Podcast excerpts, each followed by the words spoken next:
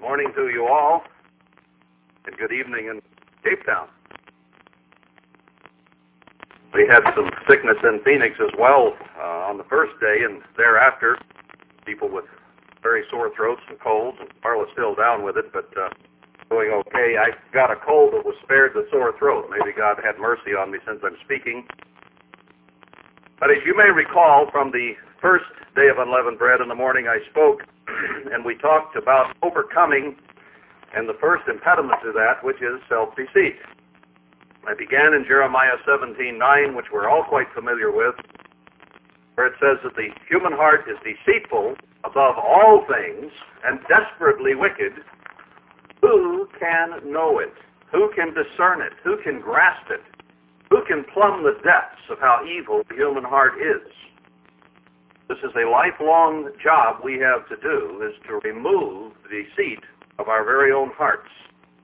I also went, by way of summary, to Revelation 2 and 3 and showed that this is not just an affliction that occurred to people back in Jeremiah's day, but of the end-time churches, at least two of the major churches of Revelation 2 and 3 are absolutely and totally self-deceived about their true standing before God.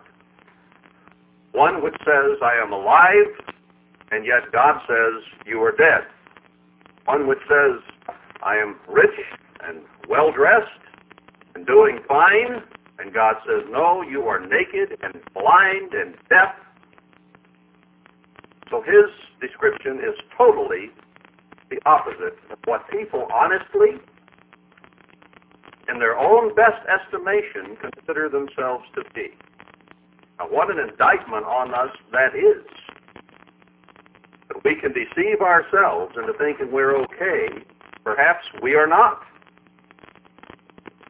Now, the solution to this first problem really is given in James 1, where he tells us to look into the perfect law of liberty, to look into God's Word and honestly consider it as compared to our brain or as compared to our heart our thoughts, our own innermost feelings, motivations, and actions.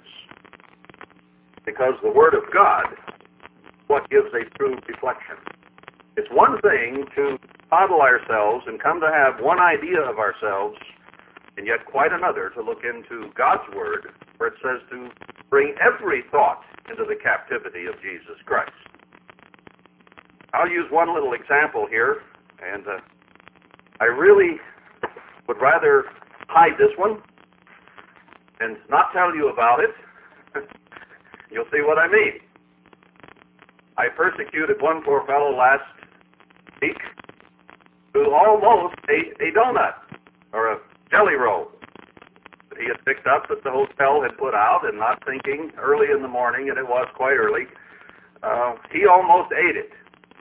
I fortunately happened to be there along with some of the other brethren and said, uh, is that leavened? And he got this appalled look on his face and said yes. And he said, I was about to take a bite. Well, maybe he wouldn't have. Maybe he would have caught himself. But what goes around comes around. Next morning, fellow whose name I'll not mention, but his initials are Darryl Henson, uh, got on a plane to fly back to Colorado. And I was busy thinking about something. I don't remember what exactly. But the airline people came around and they handed out drinks and this little package of pretzel snacks. And I very quickly had a drink of juice and fumbled the package open. I remember actually I had a little problem with the plastic, as sometimes you do. If you don't grab it just right the first time, uh, then it's hard to get open. So I struggled with it a little while, and still my foggy brain was not paying attention. I mean, they pass this out. You eat it, don't you? It was on my second pretzel that suddenly my mouth turned very bitter. One was down the hatch. The other I was chewing. And I very, um, well, I hope no one was looking. I spit what was in my mouth back in the bag. So what goes around does come around. I had no place to hide. I had it in my mouth. I couldn't deceive myself that I hadn't already swallowed one.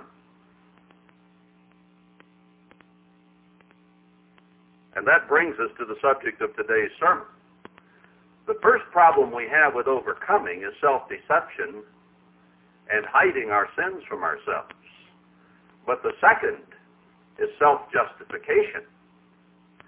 What do people do when the deceit is stripped, stripped away and what they really are or what they really think comes out in the open?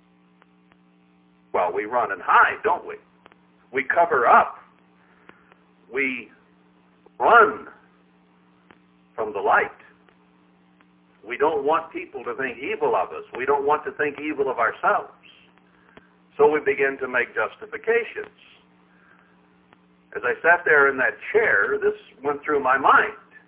I just swallowed this. I can't hide my deceit. Or, well, it wasn't, I guess, in that case, really deceit. It was just stupidity and not thinking. But I thought how quickly, how easily that pretzel went in the mouth and down the throat. And as easy as that was, you know what? It's even easier for a banal, a foolish, a vain, a sinful, a downright evil thought to go through my mind. Any day, not just on the days of unleavened bread. See, the pretzel or the leavening is just a symbol. But it's what comes from within that defiles me. I almost gagged on the pretzel and I felt very, very badly about it. But how often does something sinful or wrong or foolish or vain go through my mind and I allow it there and it isn't nearly so distasteful to me as that pretzel was?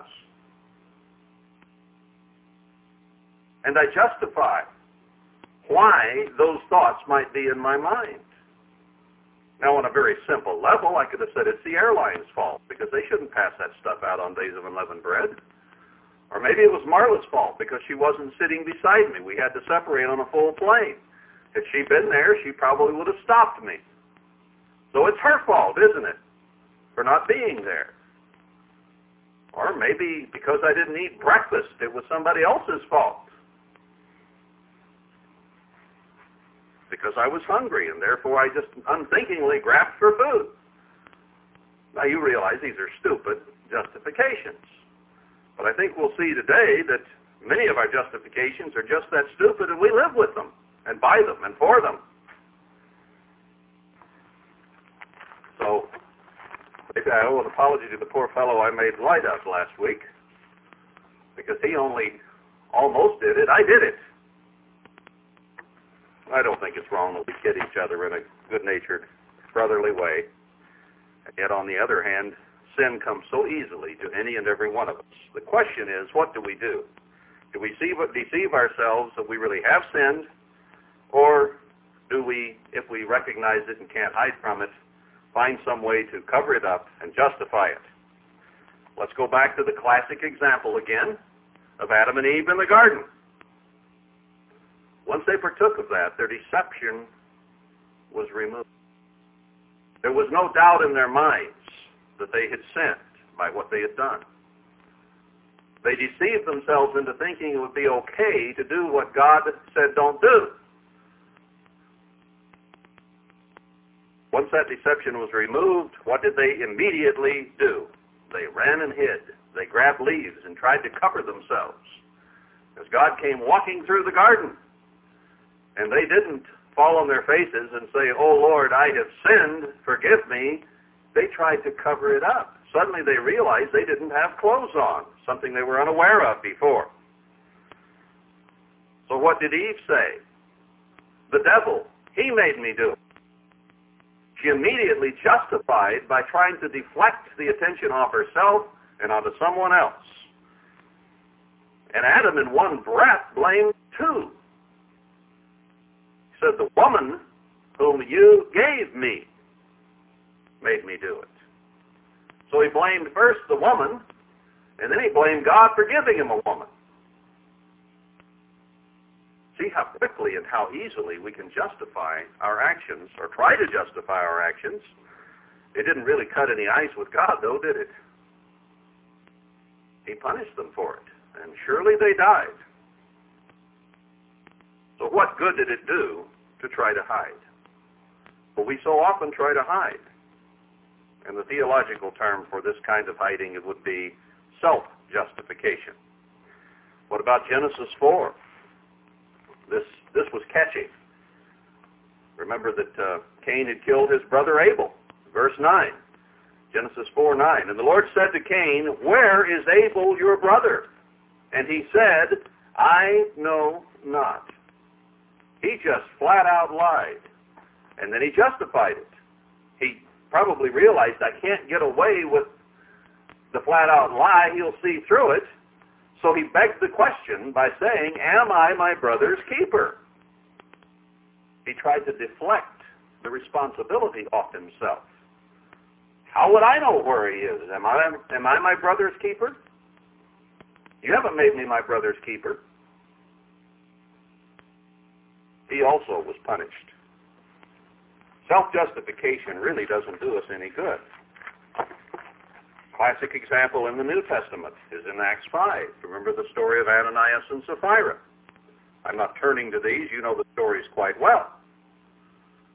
But the example fits so well here.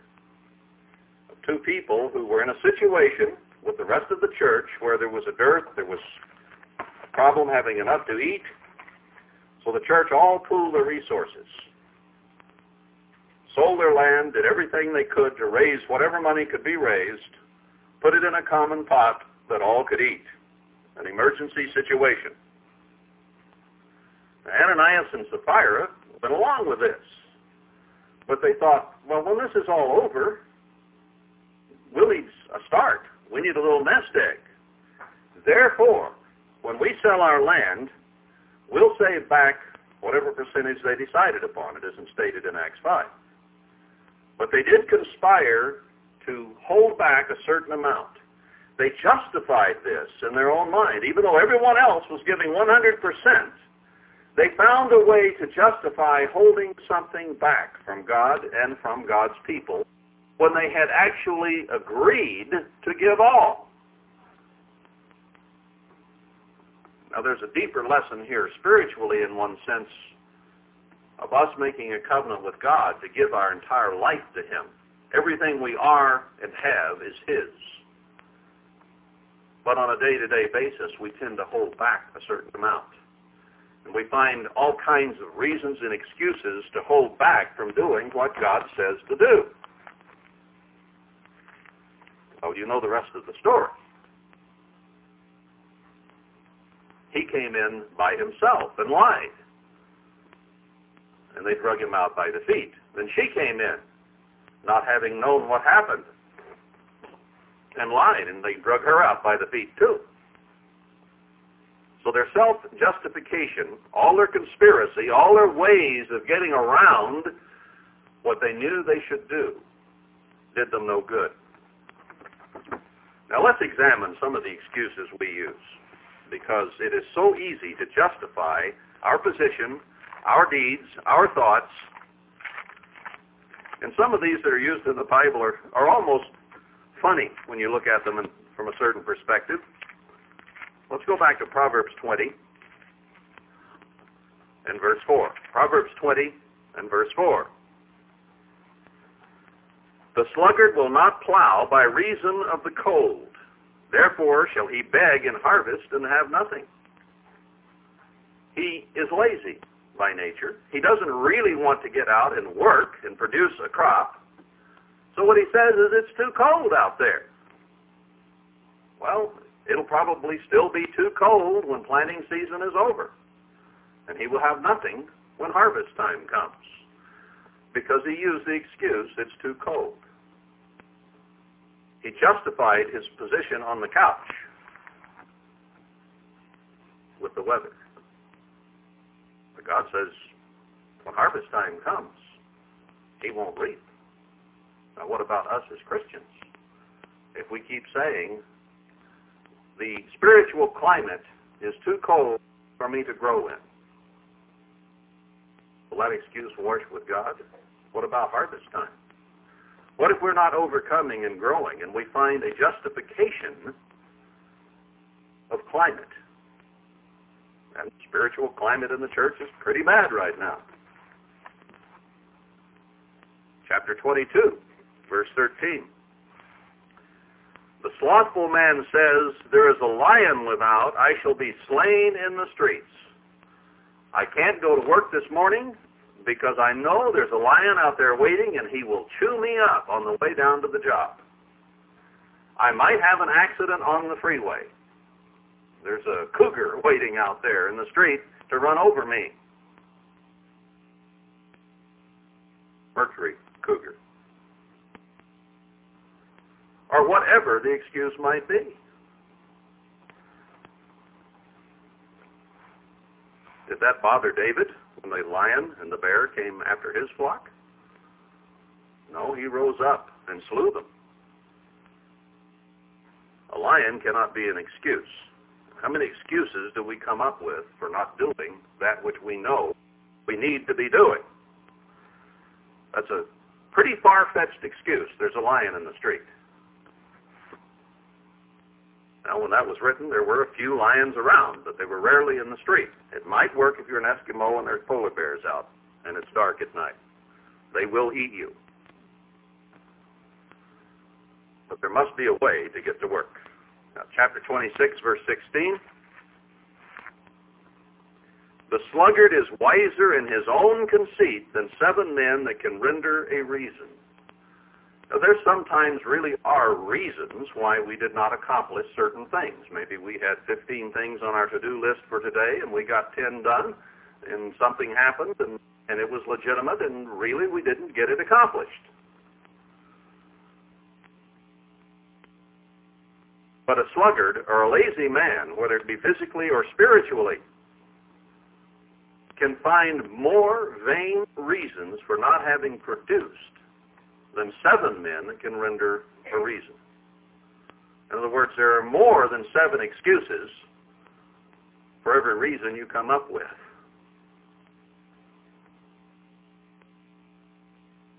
We kid ourselves sometimes that it's a reason when really it's an excuse.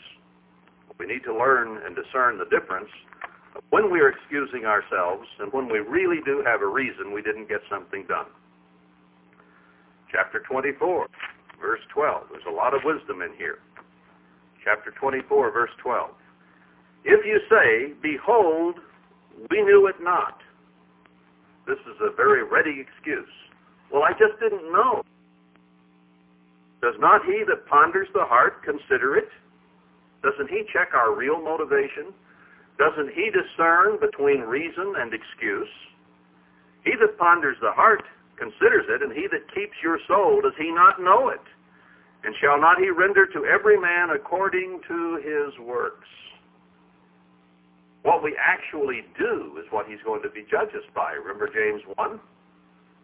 Not the forgetful hearers only, not the forgetful hearers, but the doers shall be blessed. God just doesn't care about our excuses, frankly. And we've seen several examples where people were punished pretty severely when they offered excuses for their in self-justification for what they had done or had not done. So God can see through the difference. His word and his spirit cut right through to the heart of the matter. And he ponders our motivations. We also must ponder our motivations. If God is, and he can see through them, then we had better see through them. Uh, right here in Ecclesiastes chapter 5, verse 6. Suffer not your mouth to cause your flesh to sin. Neither say you before the angel, it was an error. It was an accident. I, I, I made a mistake. Or you were mistaken. Wherefore should God be angry at your voice and destroy the work of your hands? In other words, you offer the excuse, and God says that causes you to sin. That excuse is a sin in itself, in other words,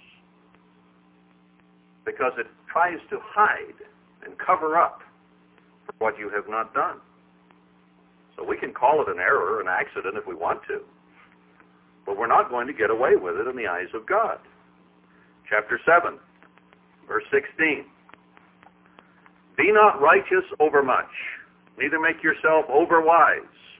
Why should you destroy yourself? In other words, don't get cute and self-righteous and come up with an overly wise or cute answer or a justification, a covering, a hiding. Why destroy yourself with excuses? Is that is that the desired response when the self-deceit is removed and self-justification usually kicks in? Our cute answers don't mean a thing. Chapter 8, verse 11 of Ecclesiastes. Because sentence against an evil work is not executed speedily, therefore the heart of the sons of men is fully set in them to do evil. God sometimes sits back and waits. He doesn't bring penalties always immediately. He waits to see what we will do, if we will repent, what our excuses will be. And so often we say, well, I must be okay. My excuse must have worked. My self-justification passed God's muster. but did it? Did it really? Our heart can get fully set to do evil if we are not corrected immediately. And God doesn't always do that. So we conclude, I must be okay. Let's look at some classics. I gave this as a Bible study in an area recently, and people gave me some excuses that uh, we tend to come up with. I'm sure none of, none of them were their own. They're probably just some that they had seen at some point in life. So I jotted a few down. Yabat. That's one of the biggest ones, isn't it? That's one of the commonly used ones. I think we've all used that one. Yes, but. In other words, you're right, but I have a justification. I have an excuse. I have a, what we would call a reason and then we go on with whatever our yabat is. It was too hard. I just couldn't do it. It was too hard. I remember one time I was trying to lay the foundation for a house in squishy red clay in Alaska. And you could take a step and the whole foundation would shudder and shake. That's the way it was down around Homer. And I was by myself at the time, trying to get this thing squared up on sliding, mushy, gooey ooze in which you would go up to your knees. You had to build a sand pad in the middle of the clay and then try to lay concrete on top of that. And it was a very difficult thing. This is too hard. I can't do it. And in frustration, I gave up and went home, saying I can't do it. But I had to do it. No one else was going to do it for me. The minute I left the job site, somebody else didn't show up and do it for me. I finally had to go in and fall on my face before God and say, this is too hard. I can't do it. Help me. And somehow I regained, I think through His Spirit, the will, the courage, the patience to go out and try harder and figure out a way. And you know, it came together. And it worked. And it happened. And it came out right. But had I stayed on my excuse, that foundation would have never gotten laid. We have to get past those. We can't say it's too hard. We have to gather ourselves up and find a way. But spiritually speaking, it's so easy sometimes for us to tell God that you've laid too much on me. I can't control myself. It's too hard. Very common excuse. Or I didn't have time. There was no time. Very common excuse we use. I didn't have time. Well, can we make time? Can we sort our priorities out and find the right priorities so that the things that really are important get done?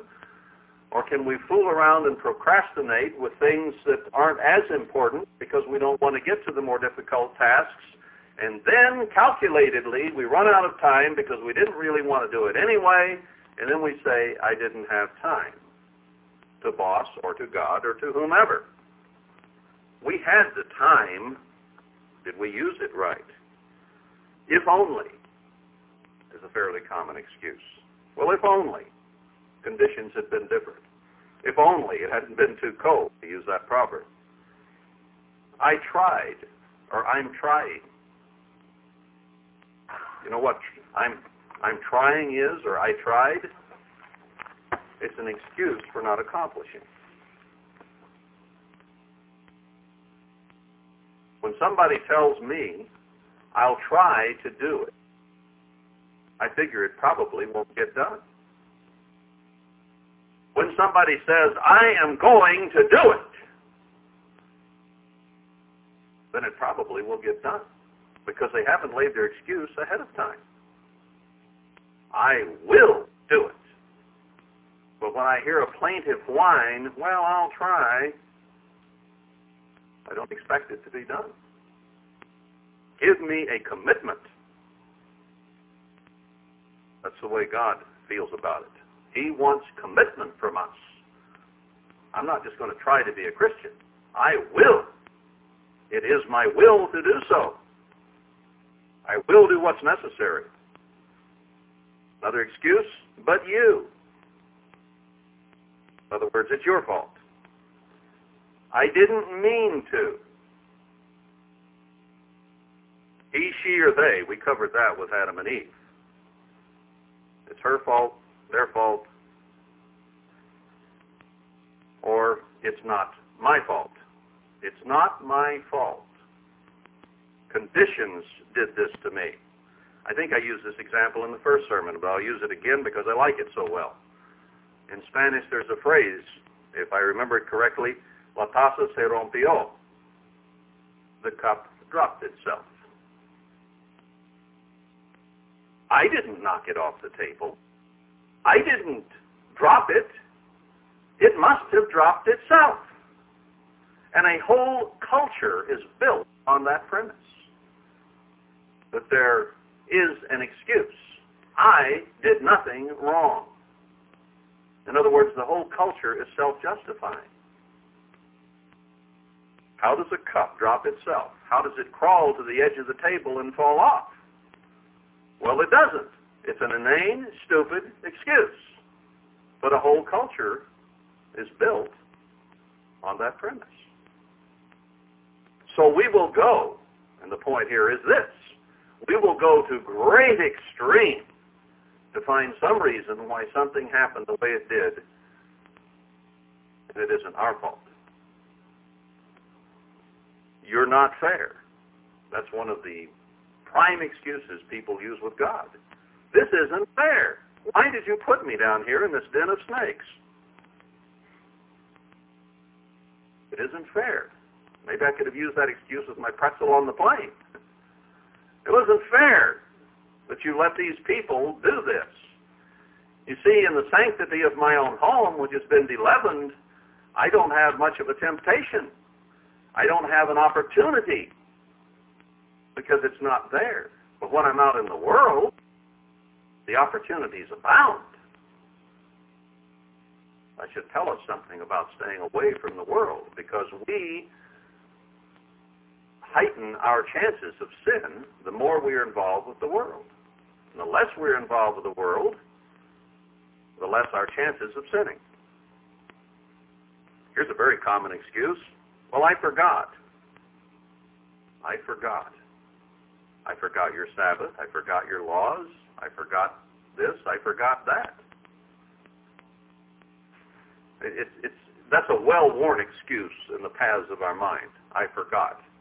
Because we can blame a lot on forgetting something. And we excuse ourselves that way. Now, it may not be, in the eyes of an employer or in the eyes of God, a worthwhile excuse, but as long as we can feel self-excused, then our conscience is assuaged and we feel okay about it. Just as we can be Laodicean and blind and naked, and in our own minds we are clothed in finery and righteous and holy.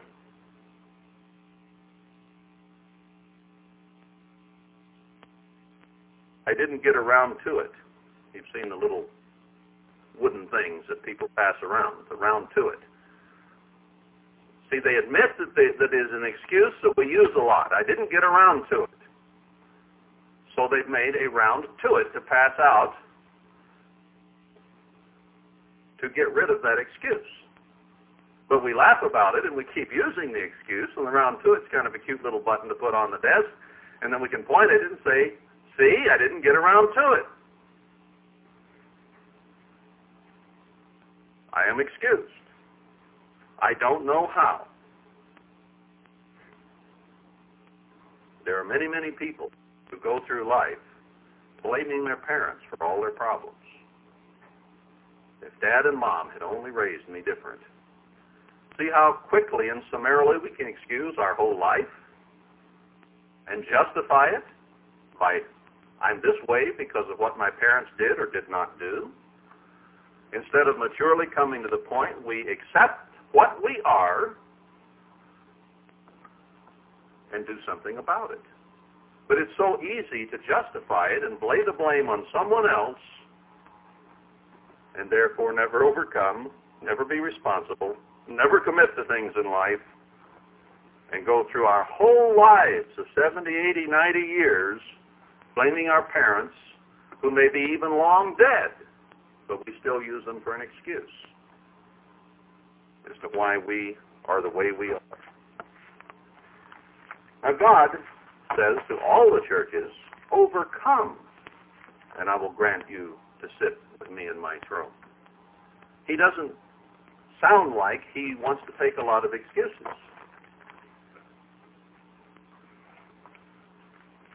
Now here's one that I think we in the church use a lot. Because we all know that all have sinned and come short of the glory of God, and there is none righteous, no, not one. Boy, what an opportunity for an excuse this provides if we want to take this route. We can say, I'm a sinner, therefore. Since I'm a sinner, my sins, I guess, are justified. Now, we will willingly admit, I think all of us, since these scriptures are in the Bible, that we are sinners. But that's as far as we want it to go. That's as far as we want it taken. We don't want anyone to get specific about what our sins are, nor do we wish to get specific with ourselves about what our sins are. Suffice it to say, I'm a sinner, and therefore I'm okay. I don't have to define my sins. I don't have to overcome them since I've admitted I'm a sinner. Now, this doesn't make sense, does it? It's kind of lame. Well, no, it doesn't make sense, but we use it. We find a way of justifying ourselves. We will admit to people, yeah, I'm a sinner, but don't get specific about my sins. So it becomes an excuse and a self-justification for whatever sins we want to cover, hide, keep, or not face. Now let's go back to the book of Proverbs. Proverbs 16 in verse 2. All the ways of a man are clean in his own eyes, but the Lord weighs the spirits. Well, that's a principle we live with every day as human beings with deceitful, desperately wicked hearts. We want to find a way to make our ways clean in our own eyes. And that's what self-justification is all about. That's what excuses are all about. Finding an excuse to excuse. Finding an excuse to get away from, to hide from, to make ourselves feel good. We're in a feel-good society today. And ever since Adam and Eve, we have been in a feel-good society. This isn't something new. There's nothing new under the sun. When they partook of that fruit and suddenly realized they were naked, they did whatever was necessary to feel good. And that is to try to hide from God. And if he did happen to look behind the right tree and find them, they tried to cover their bodies because they felt a sense of shame suddenly. So they wanted to feel good about themselves, and they would tell the eternal living creator anything that came to their mind, any excuse to try to feel good about themselves and hope that he would feel good about them. So we will find any way we can to make our ways seem right. That's just the way the human heart works. Chapter 18, verse 17. He that is first in his own cause seems just, but his neighbor comes and searches him out. You ever notice that with people? They'll tell their side of the story. And their side of the story sounds pretty good because it's slanted, it's directed, it's pushed in a certain direction. And they will emphasize what they think will make them look good, and they will de-emphasize or lie about that which might make them look bad. But then when the neighbor comes, or the wife or the husband comes, or whoever the other side of the coin is, and tells that story, ah, now the picture changes somewhat. But we do this unthinkingly. We want ourselves to look right. How many people are there in prison who really did it? They found a way to justify whatever they've done, and they, they will finally delude themselves to the point they say, I really didn't do it, and they believe it. How hard is it to correct someone most of us shy away from correcting each other. All of us do. Because we have learned by experience that we're going to run into justifications, excuses, so-called reasons. The human brain, the human mind, the human heart does not want to face its inadequacies. It doesn't want to fess up to them. And it makes excuses. Herbert Armstrong said, I don't know how many times I heard him say it, the hardest thing for a person to admit is that they're wrong. So we have to go with trembling hand when we are to try to correct someone, unless they're our kids, you know. Because we obviously are preeminent there, so we don't have too much problem with that, although some people do.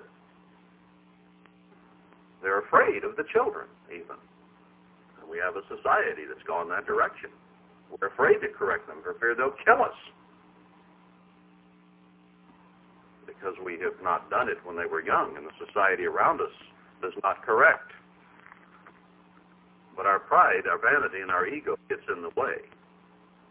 So it is very, very difficult to approach someone and try to point out what is wrong. And the first excuse that comes to mind is, you're just as bad as I am. Who do you think you are? Those are excuses and self-justifications. Who do you think you are correcting me? You're just a man too. That's true. We can learn from anybody. Doesn't matter their position in society. We can learn from anybody. If we are humble and contrite.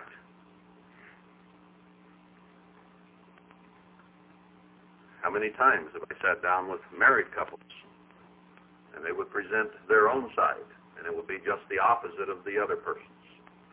And arguments ensue. Chapter 30 of Proverbs, chapter 30, verse 12.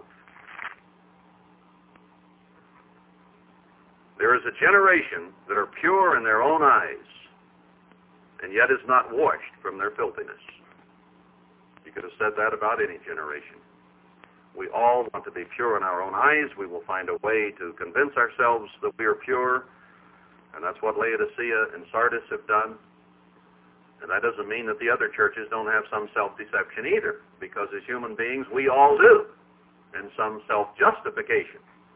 But those two were pointed out specifically as being absolutely the opposite of what God says. Yet he also says back there in Revelation 3 that if that filthiness is not washed away, punishment will ensue, and reward will not be forthcoming. Here's a pretty down-to-earth example. Chapter 30, verse 20. Such is the way of an adulterous woman. She eats or imbibes or commits adultery and wipes her mouth and says, I have done no wickedness. I have eaten of sin, she says, and wipes her mouth is the imagery and says, I have done no wickedness. Not even really an excuse here.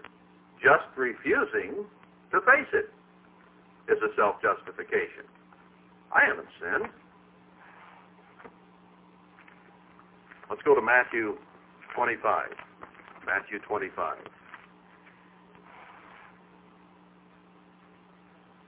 Verse 24, you know the story of the talents, about how one was given five and another two and another one, and so on. But I want to cut to the chase here in verse 24. Then he which had received the one talent came and said, Lord, I knew you that you are a hard man. Here's his first excuse. It, it's your fault. You're a hard man. I, uh, you know, I, I couldn't handle this reaping where you have not sown and gathering where you have not strawed, and I was afraid. Fear or, or cowardice is no excuse. It's simply not an excuse. I went and hid your talent in the earth, and lo, here you have that is yours. Here's another justification. I didn't lose anything. You still got what you had. I'm okay. Don't hit me. a lot of excuses tied up in this one man's short speech. You're a hard man. I was afraid. And here's what you gave me to start with. There's three big ones right there. His Lord answered and said to him, You wicked and slothful servant, you knew that I reap where I sowed not, and gather where I have not strawed. You ought therefore to have put my money to the exchangers, and then at my coming I should have received my own with usury. At least I could have gotten interest out of it. Take therefore the talent from him and give it to him which has ten, the one who offered no excuses but produced. God is interested in production, not in excuses or justifications. Luke 14. Luke 14. I'll offer no excuses for this sermon. It's days of unleavened bread. We're supposed to be overcoming. These are hard things. It is not easy to remove the self-deception by studying the Word of God, nor is it easy to sweep aside our excuses for not accomplishing what He has told us to do, and that is to overcome. But there are many examples here to show what God's reaction to our excuses is. Luke 14, and let's begin in verse 12. Then said he also to him that bade him, When you make a dinner or a supper, call not your friends, nor your brethren, neither your kinsmen, nor your rich neighbors, lest they also bid you again, and recompense be made you. We can find all kinds of excuses for spending time with our friends and ignoring other people that we might not get along with as well, but whom we probably should be getting to know. So there's an excuse we use for our social life. But when you make a feast, call the poor, the maimed, the lame, the blind. How many of us do this? Or do we stay within our little circle that we've developed that we're comfortable in and find excuses for not bringing in so-and-so who's maimed or blind or poor or widowed or orphaned or whatever?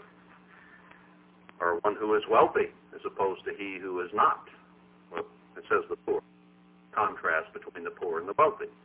We like to do things with people from whom we might receive some recompense. Verse 15, And when one of them that sat at meat with him heard these things, he said to him, Blessed is he that shall eat bread in the kingdom of God. Then said he to him, A certain man made a great supper and bade many, and sent his servant at supper time to say to them that were bidden, Come, for all things are now ready. And they all, with one consent, began to make excuse. The first said to him, I bought a piece of ground. I must need go and see it. I pray to have me excused. Pass over my sins. Pass over my lack of desire to be there. Pass over my lackadaisical reaction to the supper that you've prepared. And the spiritual overtones here are great toward overlooking that which God has offered us, to sit and sup with him in the kingdom of God. But we have all these things, all these excuses. I got a piece of ground I got to go see. Another said, I've got, verse 19, five yoke of oxen. I've got to prove them. Got to check them out. Have me excused. Another said, I've married a wife and I can't come. My wife won't let me. Claims it on her. Or I need to be with her, or probably hearkening back to the Old Testament where after you were married you didn't go war for a year and you were there to cheer up your wife. So he used that excuse perhaps out of the Old Testament itself. All kinds of reasons why we're not willing to take the effort to get dressed and go to the supper. Now, we don't have oxen. We do have wives. Uh, we may have a piece of ground. But if we don't have these excuses, we've got a lot of others, which we've already covered. And there are a lot more that I didn't even bring up because the human heart is deceitful and desperately wicked. And we'll find an excuse for almost anything. And denying the kingdom of God and having our minds on the affairs of this world is the excuse that is offered right here. Well, Christ didn't buy it, or this man in this parable did not buy it. Get these out of here and invite someone else. Our, our excuse bucket will not hold water.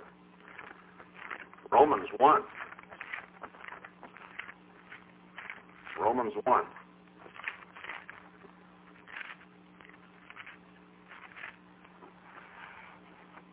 Here he says in verse 20, For the invisible things of him from the creation of the world are clearly seen. We can see his creation all around us, in the heavens, on the earth, being understood by the things that are made, even his eternal power and Godhead, so that they are without excuse.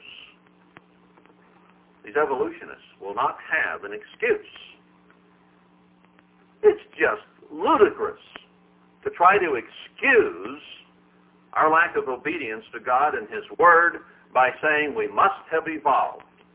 Now there is a classic excuse of all time. We must have evolved. And yet they know the laws of probability are such. This could not have happened but they willingly blind their eyes to what we see around us. I mean, just look at your own self and the systems that allow you to see, to hear, to eat, to digest, to move. This couldn't have evolved.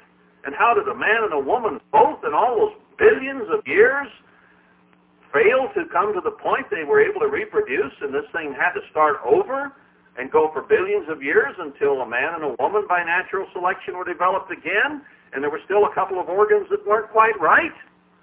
So it had to start over for more billions of years. Get me a break. What an inane, foolhardy, stupid excuse. Look at all the intricacies of this world and this universe. And they're without excuse. That was the subject of the World Tomorrow broadcast for years. With the most inane excuse that man has kind, of guess has probably even come up with. There can't be a God who created all this. It must have just happened. Therefore, I don't have to answer to a higher authority. That's the bottom line about evolution. It's just an excuse. But God says, with all that I have made and put before you, you are without excuse. Do you think when some of these people come up before Jesus Christ in a resurrection and they offer the excuse, well, I thought it all just happened. I didn't really think you were there. Would you like to be in their shoes when they offer that excuse?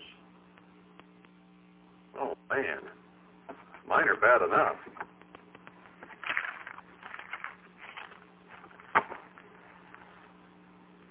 Now, let's go to Psalm 22. Psalm 22.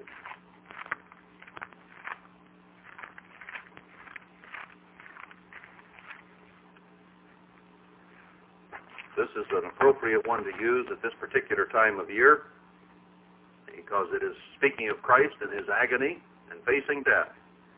My God, my God, why have you forsaken me? And God did forsake him. We need to understand that. He had all the sins of the world, including yours and mine, on his back. And because of those sins that we have perpetrated, he was without excuse. Something, someone had to die because of sin. And God will not tolerate sin. Therefore, he forsook he who had all our sins on his back. So when Christ said, Why have you forsaken me? he meant what he said. He had been forsaken. He was filthy and dirty with the sins of 60 billion people, plus or minus. Why are you so, far from helping me and from the words of my roaring? Oh my God, I cry in the daytime, but you hear not and in the night season, and I am not silent. But you are holy, O you that inhabit the praises of Israel, burdened and weighted down with the sins of the whole world. He had trouble breaking through to God. He had trouble being heard. God was ignoring his cry. God hears not the prayers of sinners. And though he had not sinned himself, he had our sins on him, and it's the same thing, same result. Maybe it's a good lesson for us and that we don't always get instantaneous answers to every prayer we make because we are yet sinners. And God is going to let us suffer to some degree down here, just as we made Jesus Christ suffer. Verse 5, they cried to you and were delivered. They trusted in you and were not confounded. But I am a worm and no man, a reproach of men and despised of the people. He felt so humble, so contrite, so weighted by the sin that he felt like a worm. How can we rise in our haughtiness and say, I am well dressed. I have on the finery of righteousness. I can see. I'm good. I'm qualified for the kingdom of God. What pompous idiocy for us to stand and think that we are something when Jesus Christ himself said, I am but a worm. All they that see me laugh me to scorn. They shoot out the lip. They shake the head. We don't like that, do we? We run from that. Anytime people start laughing at us and shaking our head, their head at us and ridiculing us, we begin to feel un, uncomfortable and queasy. We don't like it. But we laid that on Jesus Christ. And they say he trusted on the Lord that he would deliver him. Let him deliver him, seeing he delighted in him. See what good it did him to trust God? We're going to go through some of the same things that he went through. And some of us are going to die for what we believe. If we don't make excuse and excuse ourselves and say, well, I don't even know him, as Peter did. Peter had to get over that justification. he had to stand up for it, and he finally had to die for it. His self-justification didn't help. Then he calls on God, and he talks more about how they have gaped at him and how they pierced his hands and feet and how he could see all his bones and so on. I'm just skipping down through here. And he prayed for deliverance in verse 20. Save me from the lion's mouth, verse 21.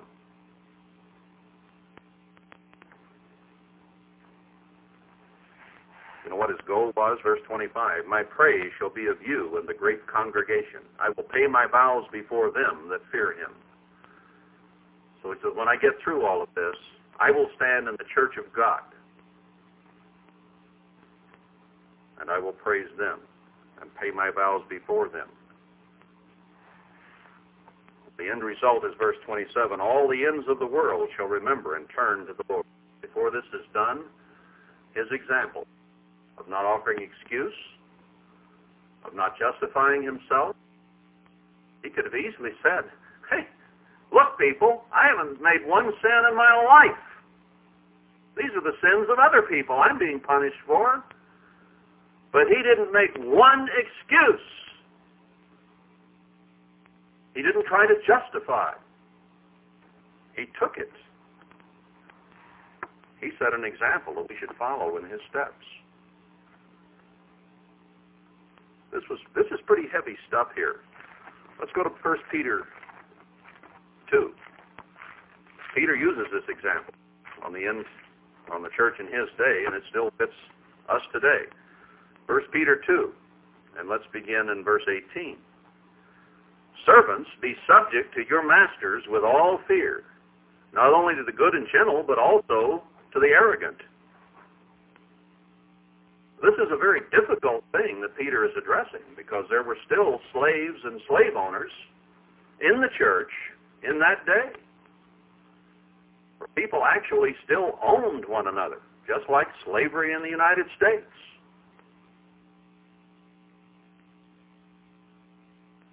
And as it was part of that culture, they simply dealt with it. And Peter tells them this is the way to deal with it. Now, we're not under that kind of servitude today.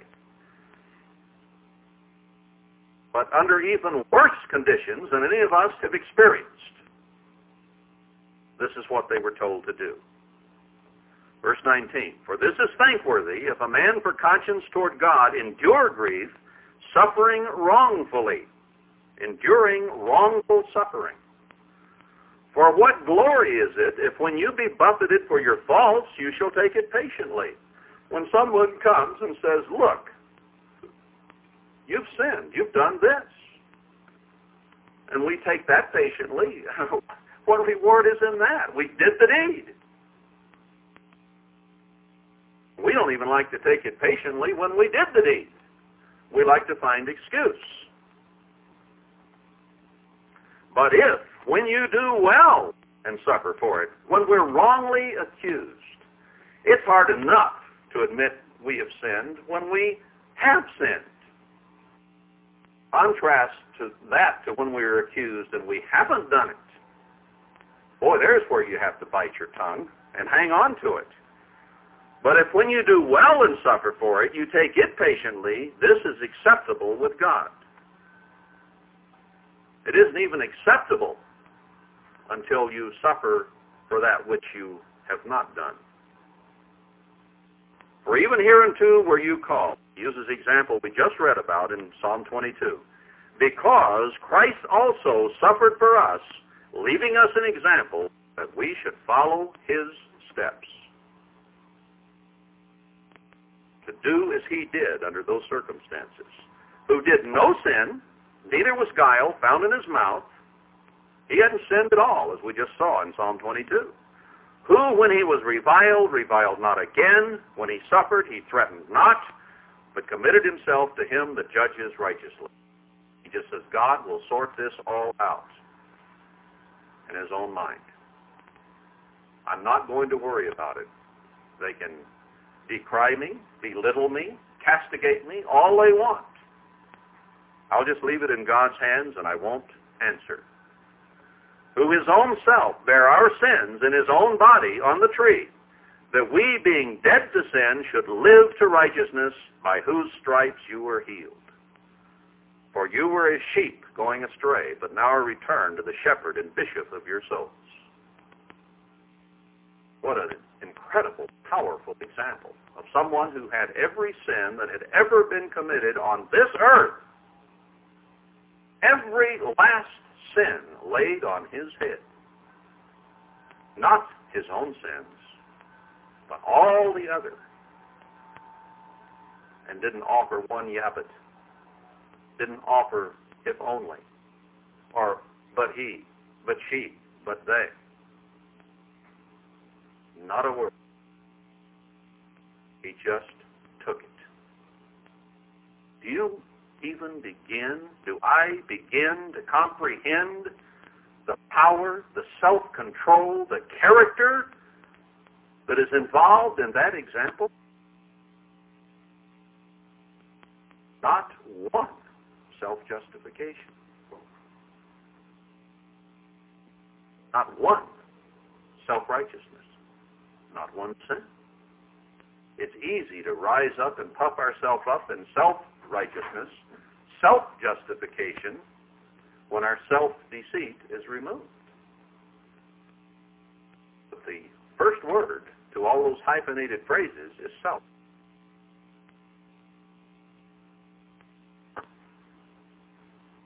Oh, he could have made excuse.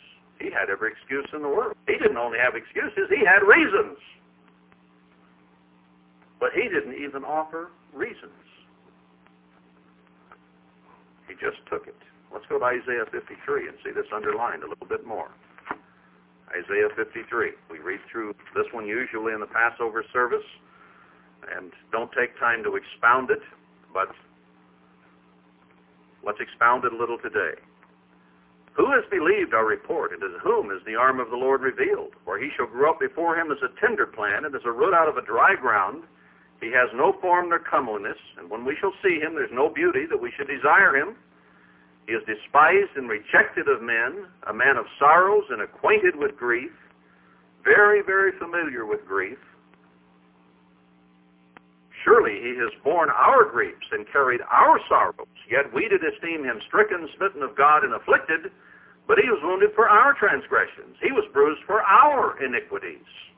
The chastisement of our peace was upon him, and with his stripes we are healed, physically and spiritually. All we, like sheep, have gone astray. Isaiah is an end-time prophecy. We have turned every one to his own way, and the Lord has laid on him the iniquity of us all whatever we have done, whatever routes we have taken, whatever ways of the flesh we have followed, it was all laid on him. He was oppressed. He was afflicted. But notice this. Yet he opened not his mouth. He is brought as a lamb to the slaughter, and as a sheep before her shearers is dumb, so he opens not his mouth. The innocence of a little lamb who just gets his throat slit and offered, his blood draining on the ground. And it is only through that Passover, his blood on the lintel and the doorposts, that passes over, that excuses, that justifies our sins. All the excuses and self-justifications we can offer mean nothing. It had to be an innocent one who did not even open its mouth. I remember a goat that I raised on the bottle. It was a billy goat. And it followed me around just like a little dog. And unlike little dogs, one day my dad hung it up by its hind feet. And he took it by the horn and a sharp butcher knife and slit its throat right in front of me. And its blood began to drain out on the ground, and it began to choke and shake. And as the blood drained out, the shakes and the convulsions got weaker and weaker. And I was standing there looking that pet of mine in the eye. And its eyes faded from brightness to dullness, and it was dead. And I'll never forget the feeling standing and watching my pet goat that followed me everywhere I went, except in the house and the bed. Bleeding his last before my very eyes. And I choked up, and I cried, and it wasn't any fun. That's what Jesus Christ did for you and me. He willingly got hung up by the heels not by the heels, but the hands and feet. He willingly poured his blood on the ground, and his eyes faded from that bright, shining, clear, perceptive life to dullness and death. And he offered not a word. His body convulsed and shook and died. And he made no excuse. He did not try to justify. I won't turn to it, but Matthew 26, 63 says he answered the high priest not a word. Not a word in his defense. That isn't the way we do it, brethren. We get a whole bevy of lawyers and pay them all we can to come to our defense. On a spiritual level, we have our own array of self-excuses and self-justifications that we offer to man and to God. After what he went through, Do you think those excuses are going to cut any ice with him? How can we kid ourselves? How can we deceive ourselves? How can we justify what we are? Let's go now to Psalm 50. Psalm 50.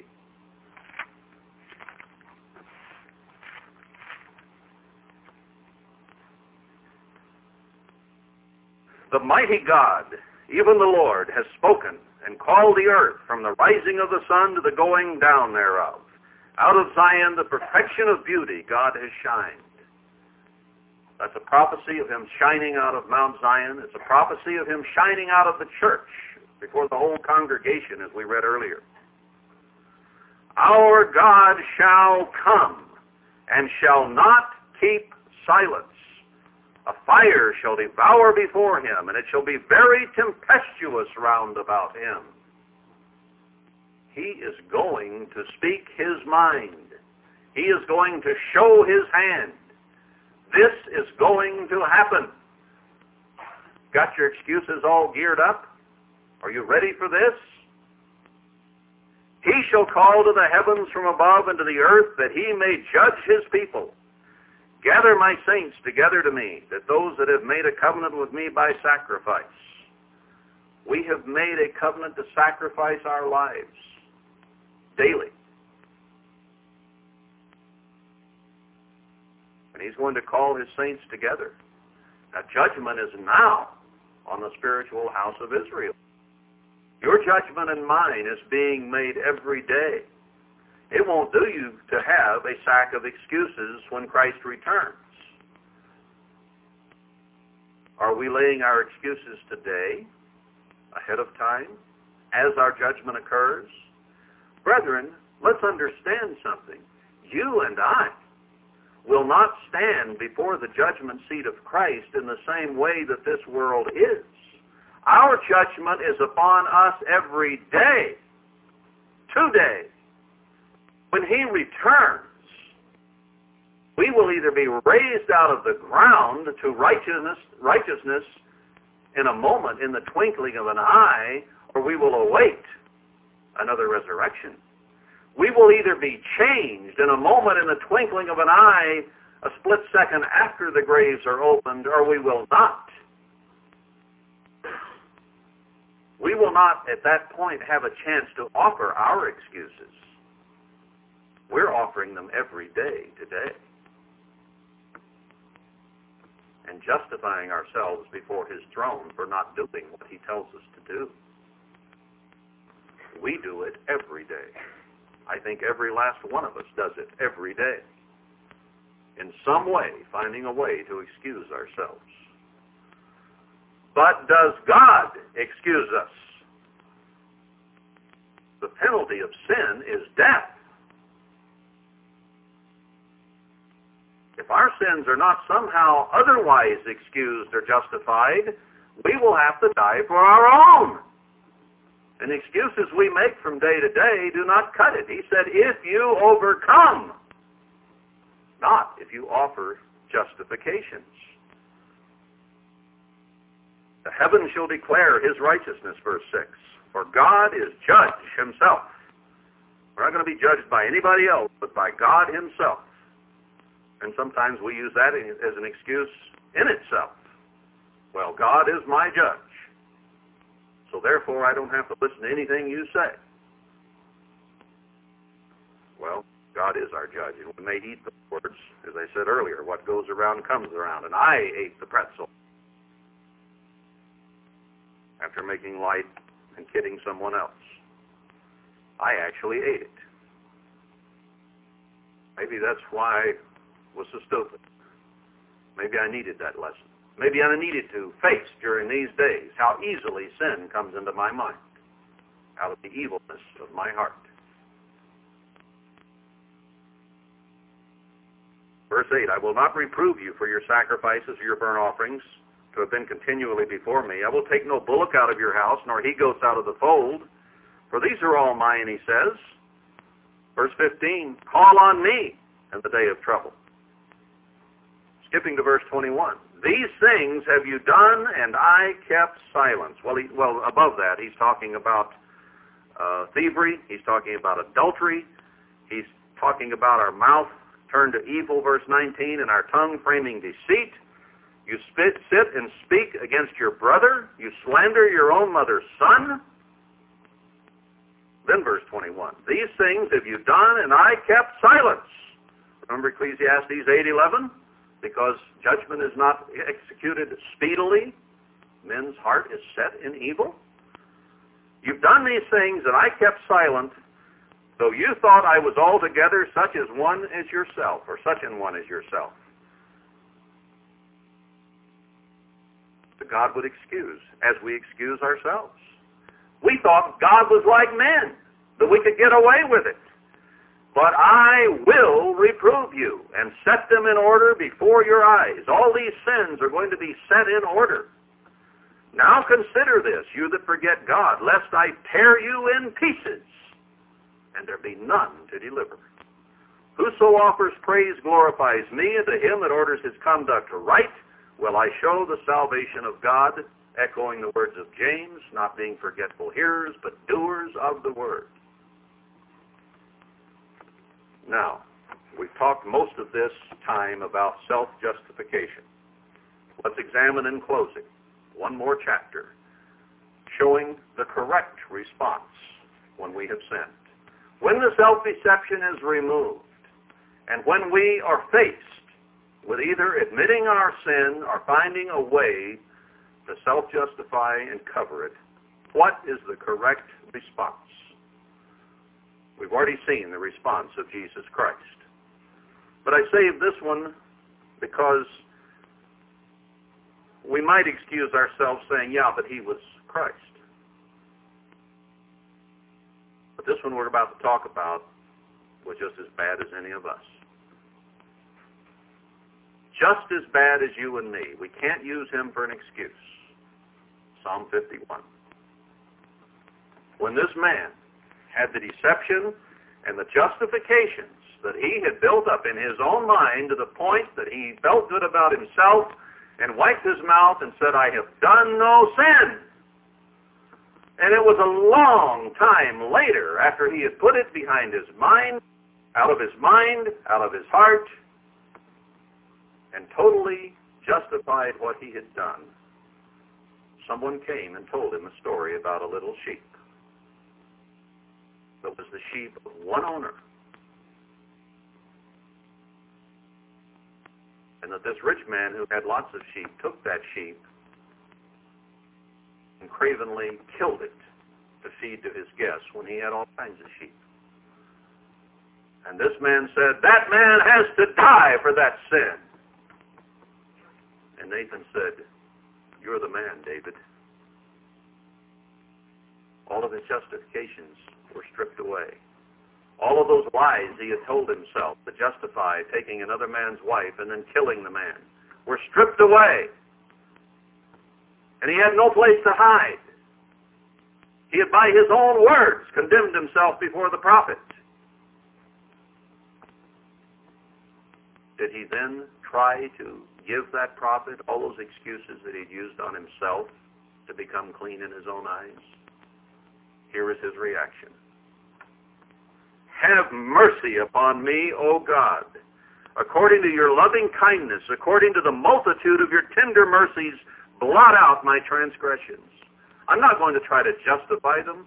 Please, God in heaven, blot them out. Forgive me. Wash me thoroughly from my iniquity and cleanse me from my sin. I offer no excuse. Just wash me for I acknowledge my transgressions. My sin is ever before me. It's just like a technicolor film suddenly before my eyes. I can't hide. I can't justify. I have sinned. Against you and you only have I sinned. Yes, his sins had repercussions for other human beings. But it was really God's law and God's way of life. And David's whole life that he had put in jeopardy before the God of heaven and earth.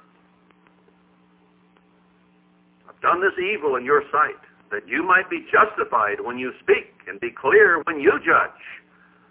He wasn't trying to justify himself. He said, God, you were justified by sending this man to tell me, to strip away my excuses and to show me what I really am. And that's what he addresses next, verse 5. Behold, I was shaped in iniquity, and in sin did my mother conceive me. I've been wretched from the day of my birth. I'm a worm, as Christ said. Behold, you desire truth in the inward parts, not the evil deception of the human heart that we can't even know and plumb and discern. You desire truth inside, not excuse.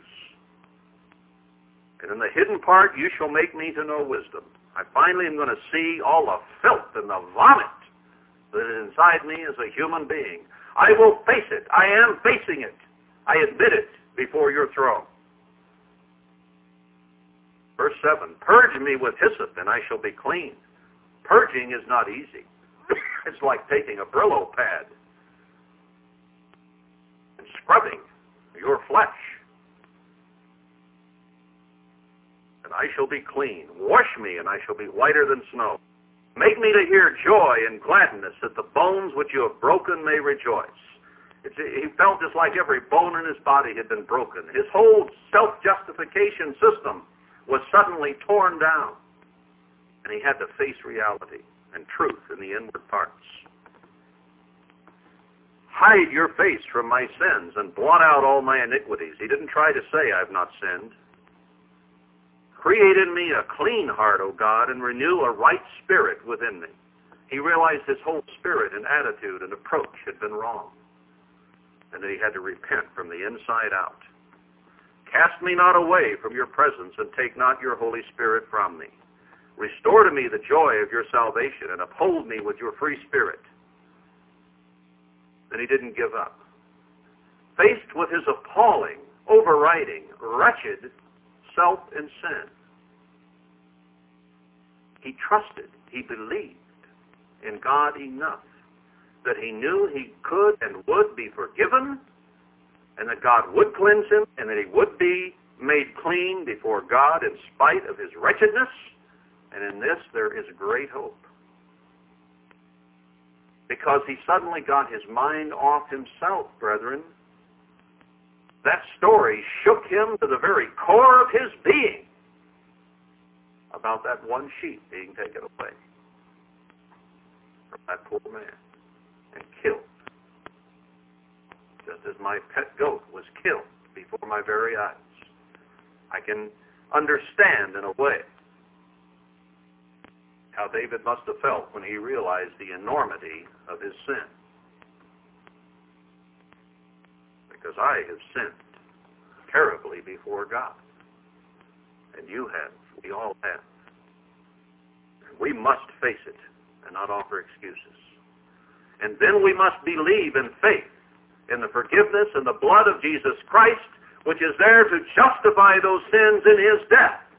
Self-justification will get us nothing because we would die for our own sins but the justification of Jesus Christ and his blood spilled, that one Lamb of God, the only one he had, was killed for you and me. He believed. David believed. But that lamb would be shed for him. Hadn't even been done yet. But he understood it was to come. So he got his mind off himself, and where did he put it then? He put it right where James tells us to put it. When he said, don't be hearers only, but doers, he said, here's the test of Christianity. Do you visit the widowless and widow and orphan, the homeless, the poor? Do you invite the maimed and the poor and the sick and the blind to your home? Do we do these things or do we just talk a good fight and justify why we're too busy to do what God tells us to do? That's what we have to do and keep ourselves unspotted from the world, James says. Then we have real religion. That's what God that's what David got here. Real religion, verse 13. Then will I teach transgressors your ways, and sinners shall be converted to you. I'm going to use my example I'm going to write my example in the Bible. I'm going to put it forth for all mankind forevermore as an example horrible, horrible sin. Now, I said something I haven't proved. I don't know whether David actually wrote this psalm, but it was his prayer. So, yes, he wrote it. It was his psalm, his prayer. Deliver me from blood guiltiness, O God, you God of my salvation, and my tongue shall sing aloud of your righteousness. So he said, I'm going to get my mind off my wretched self, and I'm going to take care of other people. I'm going to use my sin as an example to others, not to go the way that I have gone, but to repent. O Lord, open you my lips, and my mouth shall show forth your praise. For you desire not sacrifice, else I would give it. You delight not in burnt offering. The sacrifices of God are a broken spirit, a broken and a contrite heart, O God, you will not despise. No self-justification, no self-righteousness, absolute admittance of sin, and laying himself on the throne of God. Do good in your good pleasure to Zion. Build you the walls of Jerusalem. As badly as we have sinned, brethren, and as much as God has scattered us for that sin, and as much as he punished David for his sin, there's a prophecy written here. Do good in your good pleasure to Zion. Build you the walls of Jerusalem. Repair the church. Repair the damage. Put your church back together, the faithful remnant who will not self-justify and stand and say, I am clothed with righteousness, but those who say I'm a worm, and will contritely and meekly put aside all excuse and all self-justification and lay it before the feet of him who bore all our sins on his back and is able to justify, to pass over, to excuse our sins through his death. Hang up your phones, please.